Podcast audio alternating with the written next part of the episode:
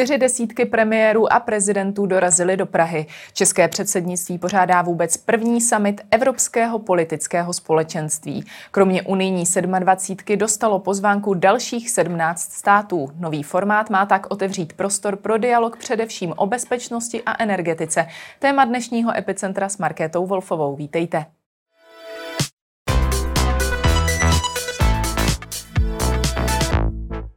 Ve studiu je se mnou bývalý ministr zahraničních věcí Cyril Svoboda. Dobrý den. Dobrý den. První setkání Evropského politického společenství a rovnou u nás slovy premiéra Petra Fialy bude summit reklamou pro zemi, samozřejmě kromě jiného. Co přináší tohle jedinečné prvenství konkrétně Česku podle vás? No, že to je historicky poprvé v Čechách, bude příležitost, že se setkají představitelé 44 států Evropy, a mohou spolu neformálně jednat. Jaký bude eh, konkrétní dopad, to teď nemůžeme odhadnout, to se dovíme den poté. Prvním testem bude, eh, jestli a jak to budou komentovat a hodnotit světové agentury. My si tady můžeme tleskat, jak chceme a říkat si, jaký jsme pašáci, ale to ocení svět a já doufám, že to ocení dobře. V dějinách České republiky jde jednoznačně o zásadní milník. Dokázal byste tento summit připodobnit svým rozsahem k něčemu, co se tady v minulosti u nás dělo? No určitě.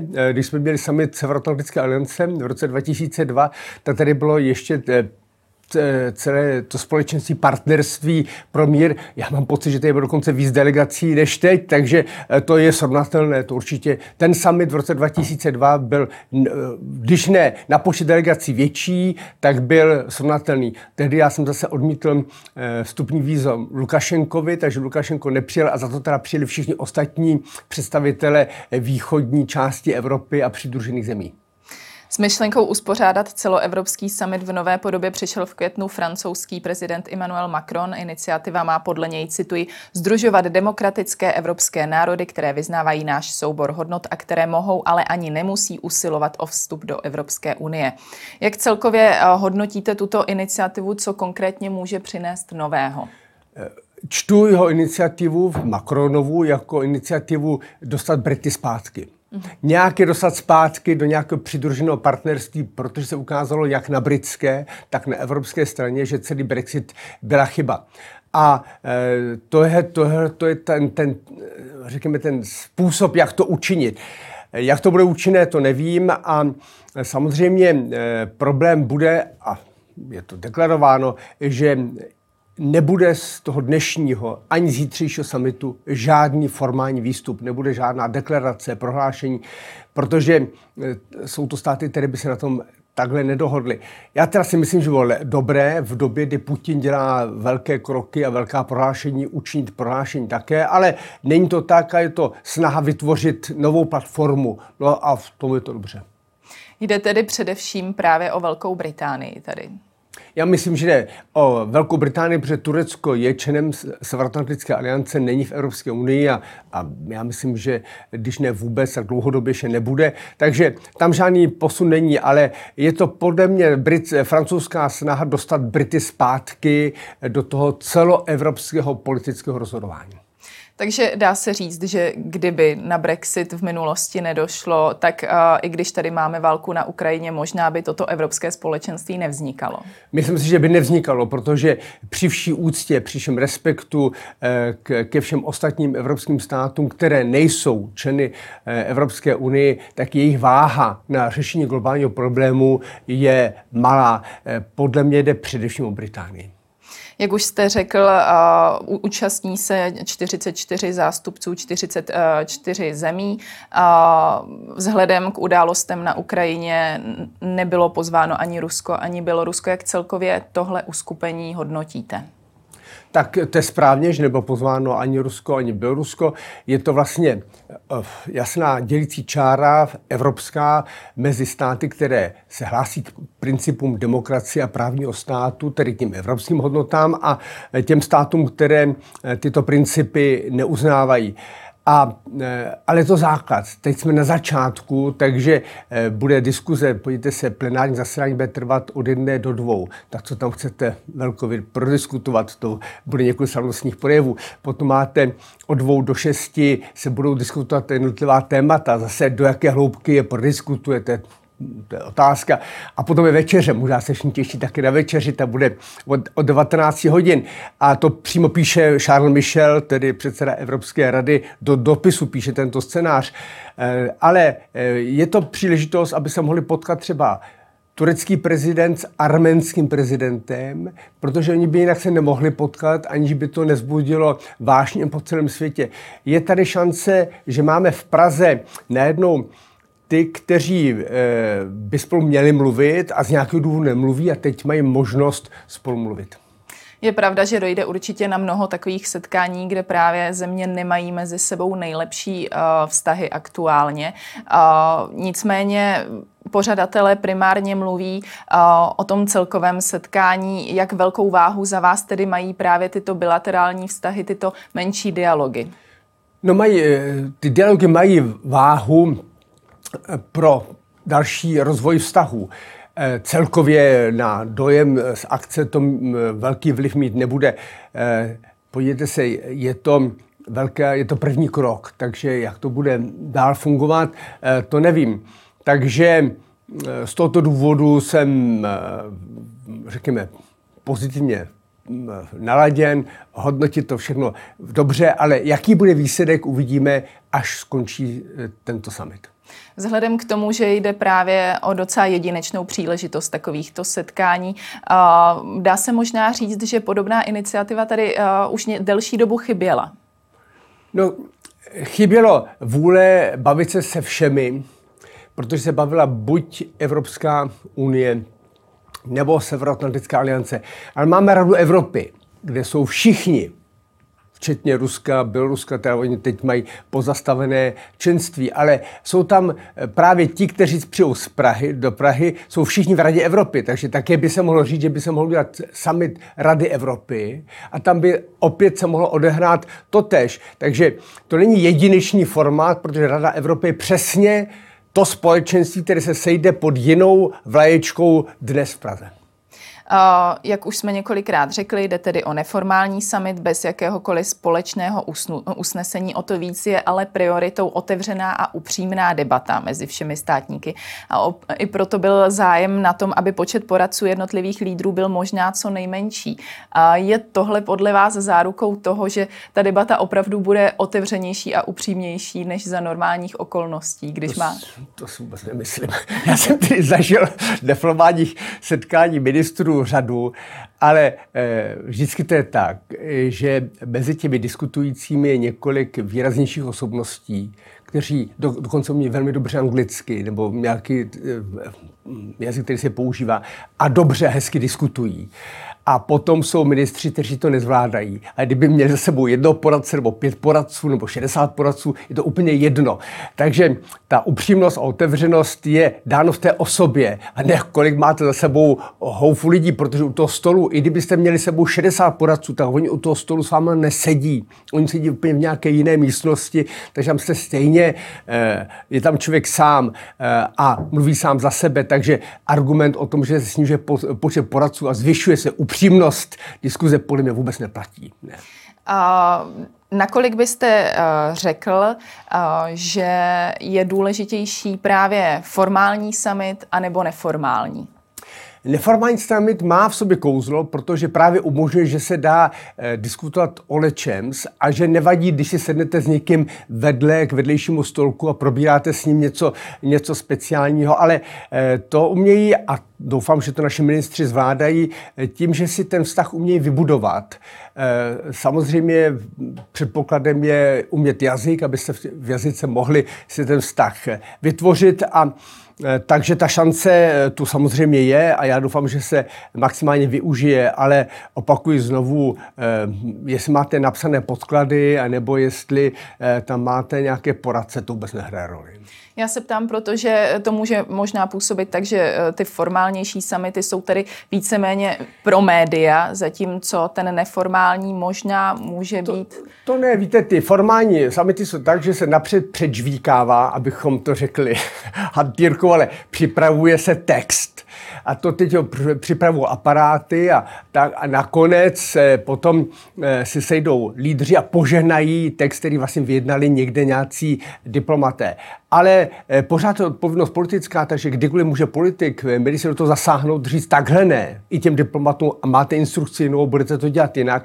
Takže formální znamená setkání, že někdo připraví podklady, text a schvaluje se nějaké formální, eh, formální text, prohlášení, deklarace, něco takového. Kdežto neformální je, že se neočekává, řekne, tak se pojďte bavit o Ukrajině. Tedy bychom my dva začali, tak jak to vidíš teď? A minister řekne, já to vidím tak a tak a měli bychom dělat nějaké jiné kroky. A co říkáš Maďarsku? Je to, a takhle probíhá eh, to neformální setkání. No ale jaká jeho upřímnost a otevřenost je v těch lidech? Určitě mezi nimi jsou, kteří to jsou schopni, ale ne všichni. Diskutovat se bude hlavně o bezpečnosti a energetice. Jak důležité v jednáních právě o těchto tématech je zapojení těch nečlenských zemí? No je to důležité, protože marná věc, plyn potřebují všichni. To jsme si všimli. Topí se a průmysl potřebuje plyn. Elektrickou energii potřebují všichni.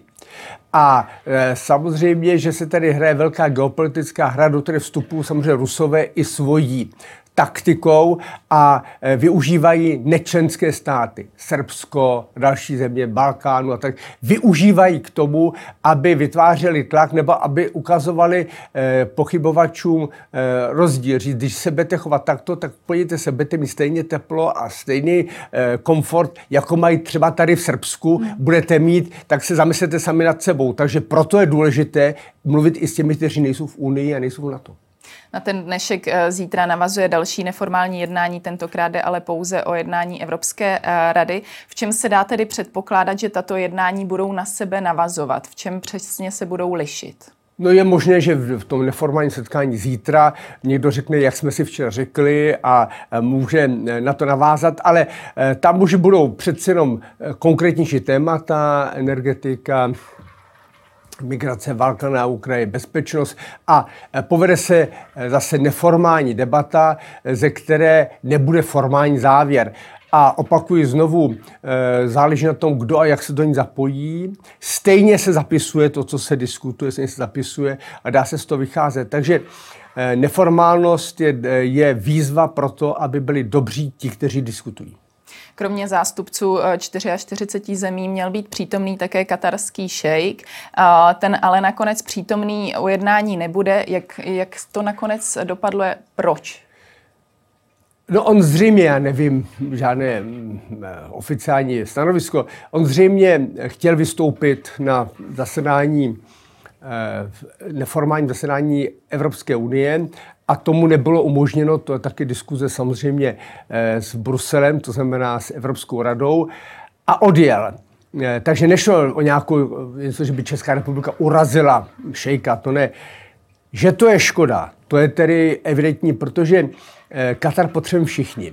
A i pro nás, pro Českou republiku, je lépe, když se s Katarem dohodují všichni jako celek, protože je šance, že budeme v tom i my. Když to roz, rozdělíme, že si každý bude jednat s čajkem sám, no tak tam přijde náš minister Síkila, poplácají po ramenou, říká výborně, říká, tak budeme jednat, jenže to tež eh, se stane ministrem průmyslu obchodu Francie, eh, Portugalska, Finska, já nevím, dalších zemí. No takže jsme tam všichni další a jsou tam ještě samozřejmě nečenské země eh, Evropské unie, takže eh, tam je fronta ministrů a ti ministři všichni budou chtít dojednávat smlouvy. Takže určitě bylo jednodušší, kdyby se jednalo v celku, než takhle per partes, jenom teda kus po kusu. Ale Zřejmě princ měl očekávání, která nebyla naplněna. Pokud mu to někdo slíbil, že vystoupí a potom se řekl, že ne, tak se tak v úvodskách se urazil právem samozřejmě. Ale já netuším, vůbec netuším, jestli jeho očekávání byla, eh, byla potvrzována, nebo dostal naději od nás, že bude moct vystoupit a potom ne, to nešlo. Vůbec netuším. Ale to, že odjel, je nečekané. Kdyby to bylo na vás, vy byste mu uh, to uh, vystoupení umožnil, i když jde o setkání 44 evropských zemí? Tak vzhledem tomu, že celý svět a otevřete britské noviny, francouzské noviny, české noviny a všude se mluví o tom, že potřebujeme alternativní zdroje energie a zejména z Kataru a že Čína je s Katarem, tak by řekl šejkovi, ano, máte možnost vystoupit, máme k vám prozbu, všichni mají limit 10 minut, tak v deseti minutách eh, to vám dáme a určitě můžete oslovit. Právě proto, že jste pro nás eh, jeden z nejdůležitějších zdrojů, alternativních zdrojů energie, zejména tedy plynu k ruskému plynu. A protože Katar potřebujeme, tak já bych mu to umožnil. Po stránce organizační, co hodnotíte na celém summitu jako logisticky nejnáročnější záležitost? Eh, nejnáročnější záležitost, eh, tak určitě z hlediska bezpečnosti zajistit bezpečnost všech. To neseme odpovědnost, eh, za to neseme odpovědnost Česká republika, ale logisticky je náročné všechno. Tady bude mnoho členů delegace, 1200 novinářů, 44 zástupců státu. Po Praze budou velké manévry. Já věřím, že to zvládneme, jako se zvládl eh, zvládly podobné samity v minulosti, takže se zvládnou i teď. Co nejtěžší, netuším, teď jsem slyšel v rozhlase, že se kupovaly i vidličky a nože na, na hrad a kolik tun materiálu se tam přivezlo. Samozřejmě hrad má jednu nevýhodu, že logisticky se tam blbě přijíždí a odjíždí. Pražáci to znají, nepražáci možná nevidí, jak je to komplikované, že tam máte vlastně jenom tři brány, kterými se může do areálu vět a logisticky zajistit příjezd a odjezd tak se může taky stát, že tam bude některý eh, velký prezident čekat a může se podívat třeba turecký, já nevím, turecký prezident, jak to, že čeká 20 minut, než mu odjede jeho kolona, no protože ten areál to vůbec neumožňuje logisticky a technicky. Eh, Pražský hrad je z tohoto důvodu velmi málo, velmi, eh, velmi komplikovaně dostupný. Zmiňoval jste hned z kraje právě ty bezpečnostní uh, záležitosti, jak velké bezpečnostní riziko to je, když je tady 44 lídrů evropských zemí? No je to velké bezpečnostní riziko. My to již nemůžeme zapomenout na to, že eh, kvůli válce na Ukrajině eh, nepominuli, nepominuli jiná rizika teroristického útoku nebo něco podobného. To znamená, že, že samozřejmě pokušení těchto těch zločinců je vždycky velké, když máte velké schromáždění, když můžete předvést v uvozovkách celé civilizaci nebo celé Evropě něco nějakým útokem. Takže bezpečnost je určitě velmi důležitý moment a předpokládám, že to zvládneme. Britové nám to ukázali na pohřbu britské královny, že se to umí zvládnout naprosto špičkově. Těsně před summitem se velvyslanci zemí Evropské unie shodli také na osmém balíku sankcí za pokračující ruskou agresi vůči Ukrajině. Součástí je také dohoda na zavedení cenového stropu na ruskou ropu. Rozšíří se kromě jiného i zákaz vývozu některých strategických technologií do Ruska či dovozu ruských produktů jako ocel nebo dřevo. Účinnost sankcí eh, je dlouhodobým tématem. Jak zásadní pro ochromení Ruska je tento osmý balík? Tak eh, má dopad, protože se ukazuje, že všechny sankce eh, mají dopad. Tady se střetává vlastně vůle Evropy těmto sankcemi změnit, zkomplikovat eh, ekonomiku a život Ruska. A Rusko na to odpovídá schopnosti své výdrže. Co vydrží, co všechno společnost vydrží. Eh, jsme svědky toho, že Eh, jsou protesty už otevřené a nejenom v těch největších městech, ale vlastně po celém Rusku. Takže eh, poprvé Vladimír Putin čelí tomu, že mu, že mu společnost říká, že ne. Je tam obojí. Za prvé únava z války, ale také tam i to, že oni podporují Putina, dokud Putin nepošle povlávací rozkaz vašemu synovi eh, Vláďovi a řekne Vláďo, tak, se, tak půjdeš bojovat a jestli je pravda, že už ty, eh, ty z těch mobilizace jsou nasazeni do války, no tak to samozřejmě povede k tomu, že ten odpor bude sílit, protože politická podpora je jedna věc a druhá věc je podpořit i tak, že, že jdete sami bojovat, nebudou vaše děti bojovat. Těch protestů napříč Ruskem samozřejmě přibývá. Řekl byste, že za nimi stojí právě třeba už uh, nějaký větší uh, dopad sankcí na ruskou společnost nebo spíš právě mobilizace? Já si myslím, že především mobilizace. Že to je hlavně mobilizace, že Rusové jinak vydrží hodně, ale, ale jít umírat do války, když oni vidí, že se ruská armáda nepočíná dobře a že naopak teď je v defenzivě a ustupuje, tak myšlenka, že někdo do dneska dělá třeba nějakého odborníka na moderní technologie, nebo je lékař, nebo je řidič autobusu, nebo eh, já nevím, zdravotní pracovník a zítra dostane uniformu a nějak, nějakou zbraň a pošlu ho bojovat do první linie, do války, tak to samozřejmě naráží na odpor. Co se týká sankcí, očekáváte ještě eh, třeba devátý balík, respektive jak moc možností, eh, jak zkomplikovat situaci Rusku ještě Evropa má? No, možná budou ještě nějaké další, další balíky, ale já právě využívám toho, tak tím uvažuji, že, že teď je obrovsky úspěšná ofenzíva, že Ukrajině se daří, že se jí daří opravdu velmi eh, razantně zatlačovat Rusy a že to je čas začít jednat. Taky vedle sankcí, že se má také jednat. Protože Eh, ta válka neskončí tím, že kapituluje jedna nebo druhá strana, to vůbec nepadá v úvahu. A, eh, a kdy máte jednat? No máte jednat v době, kdy máte převahu, tak máte začít jednat. A podle mě doufám, že se možná jeden neformálně jedná, ale jednat o míru by se mělo, protože ta válka jedno nemusí skončit také. Tolik Cyril Svoboda, díky za váš komentář. Děkuji. A to už je pro dnešek z Epicentra všechno. Nezapomeňte následovat opět příští týden od pondělní 15. hodiny. Na viděnou.